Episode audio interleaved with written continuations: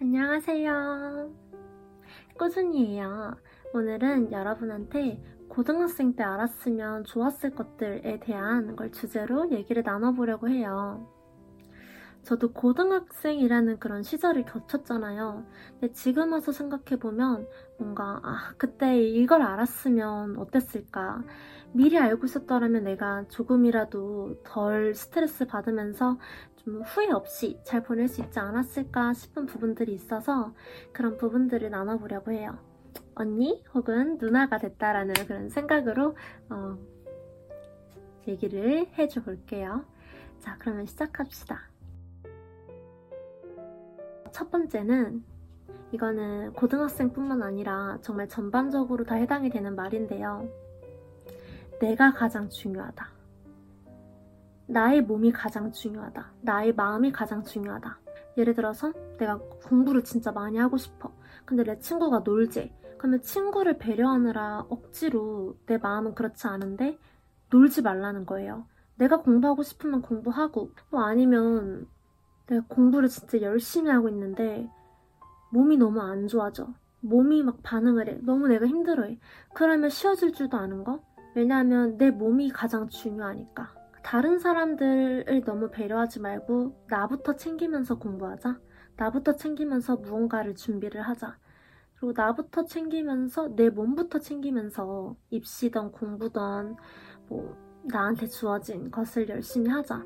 이런 걸 꼭 얘기를 하고 싶었어요.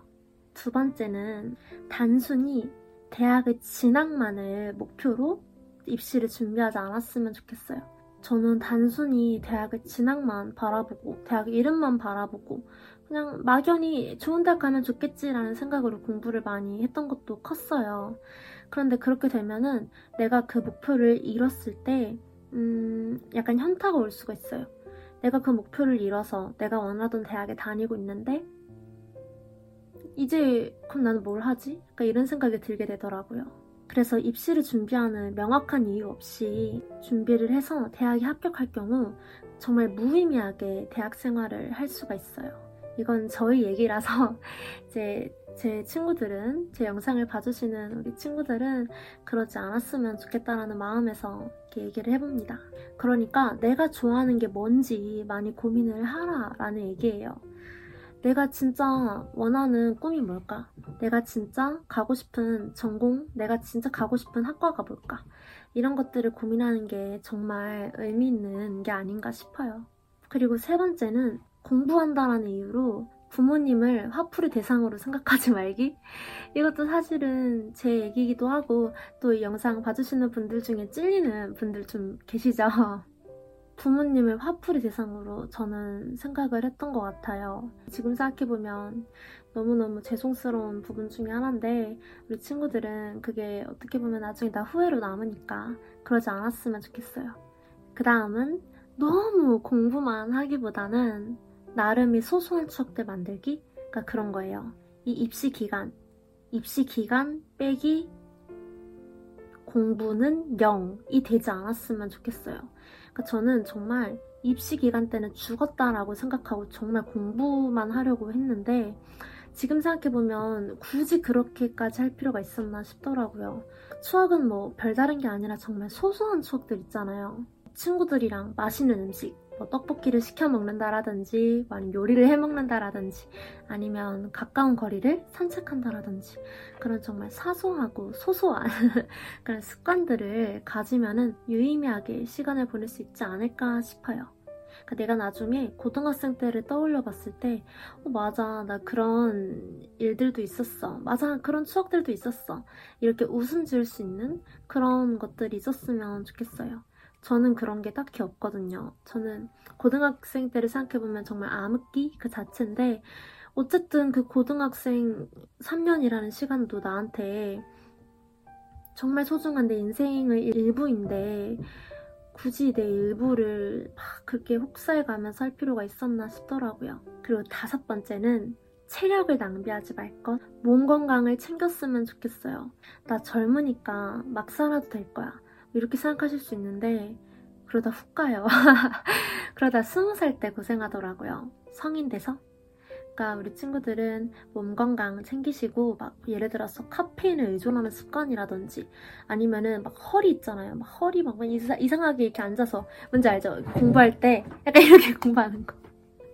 약간 지금 제 수면 바지 입은 게 들통이 났는데 이렇게 공부하는 것들 그렇게 공부를 하면 나중에 허리가 망가지더라고요.